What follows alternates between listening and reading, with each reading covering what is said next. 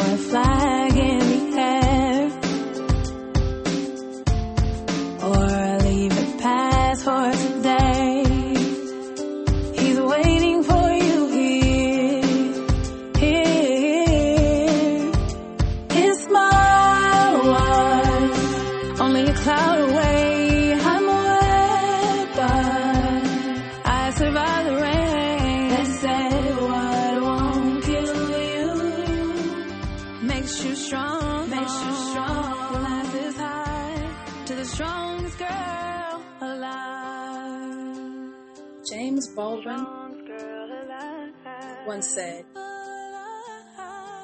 Love takes off masks that we fear we cannot live without, and we know we can't live within. Welcome back. This is Church Hoes Radio. I'm so happy that you decided to spend some of your precious time with me. This is number two, our second installment of Church Hoes Radio, and just to just to reiterate or to go back to the name from from our first podcast, our, our impetus podcast, we I, I got inboxes and text messages and and and I, I there were people who were viscerally offended by the the name church hoes. Like, why would you call it that? Why? What what what is the purpose behind the name? But the funny thing is, people were more offended, and then there was there were more pearl clutching behind the name than the actual reality of what's occurring in the lives of children every night. The reason that the the podcast even began is a result of the trauma that I experienced as a child, and statistically, I believe the number is one in five women at this point in in history will be sexually assaulted over the course of their lifetime, and I'm, I I believe it's one in nine for men. And so I was I was taken aback that people were more offended by the name than by the hurt that our children and our, our, our loved ones are experiencing. And so, again, it's my privilege and it's a pleasure to make you uncomfortable because we get so caught up in the wrong things. It's time to take off the mask. And, and I, I feel as if I'm an expert in the, the art of mask wearing because I, I pranced around this planet in one for so long.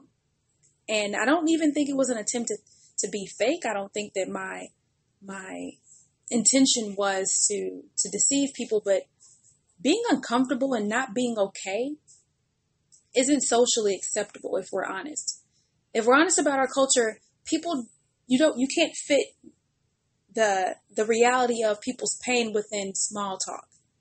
And when people ask you how they're how you're doing, most often they want you to say that you're doing good so they can go on about their day. Most people aren't inclined to be burdened with, and I use burden in quotations, but to be burdened with with your problems. And so I I, I, I created a life in which I wore this mask because I didn't know how else to be. And being authentic didn't feel good. And there was no outlet, there were there was no safe space for me to be myself and to deal with and to examine some of the the the not nice things that I'd experienced. But please understand that this journey that I'm asking you to accompany me on, or this this place that I'm asking you to explore with me is is ultimately and, and purely out of love. And I mean that sincerely because because I believe that anyone who, who prompts you or or entices you to heal, they must love you. Because they also understand that that process is is is is painful and that they may be involved in something that will will take them outside of their comfort zone. I I know that this process and I know that this journey is about love because literally my first love is my father. He he gave me something very special and something something so significant in the form of love and the timing in which he decided to implement this love and it literally saved my life. I work with kids every day and some of them just need love.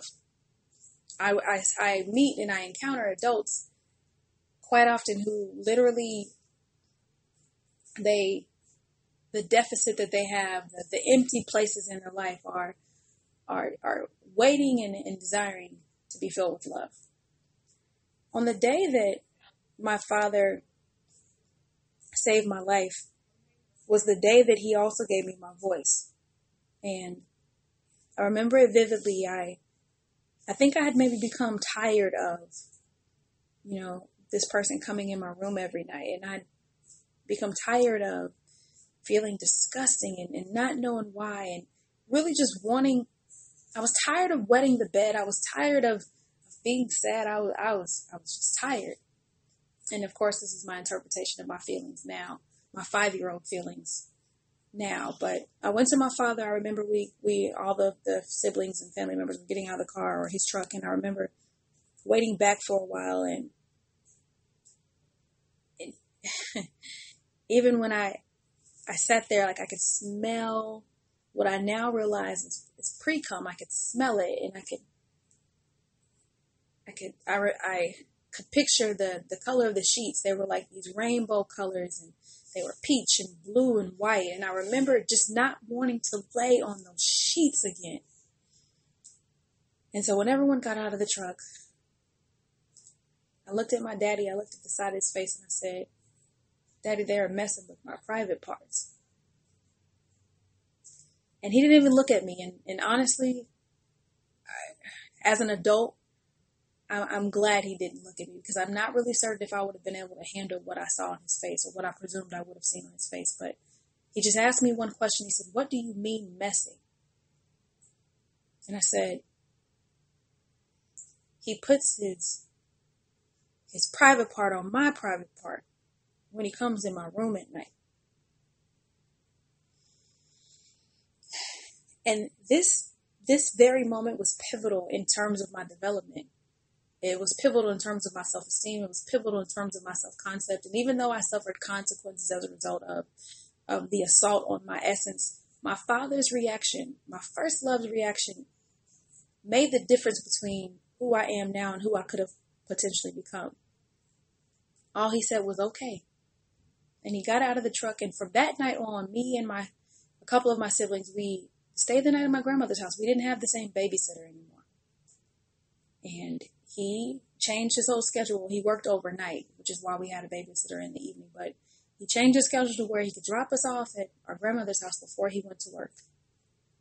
And I, he's gone now. He died about almost 10 years ago, and I never got a chance to thank him. And I don't even think I would have been able to articulate like the significance of of what he did. But I know that there are people who didn't have that same interaction and maybe haven't even told anybody about what it is that they've experienced. But I want you to know that I believe you and you matter. Your experiences, your pain, your hurt, your all of those things matter, but they also are are those things can still propel you to your future.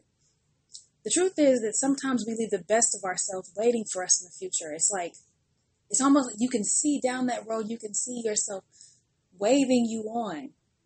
But we get so caught up in holding on to this past pain that we will literally stay stagnant for the sake of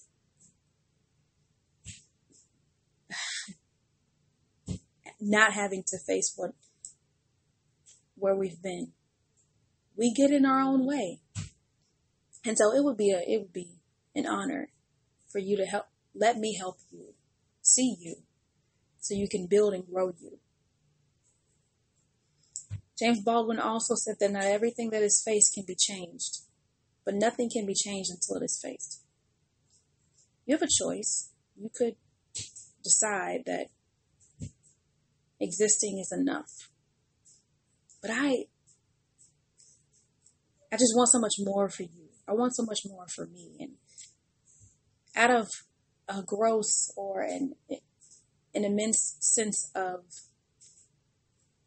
honor to my father, it is in service to you that this podcast is, is born. So please understand and it's love. And and let this space be your safe space. And know that no no matter what you've been through, you have a purpose. And all the things that could have been created on the day that you were born, the world needed a you. And I'm so glad you're here.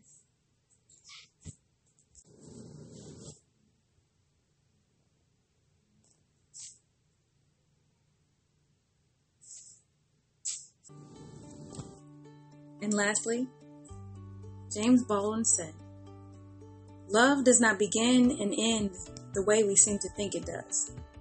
Love is a battle. Love is a war. Love is a growing up.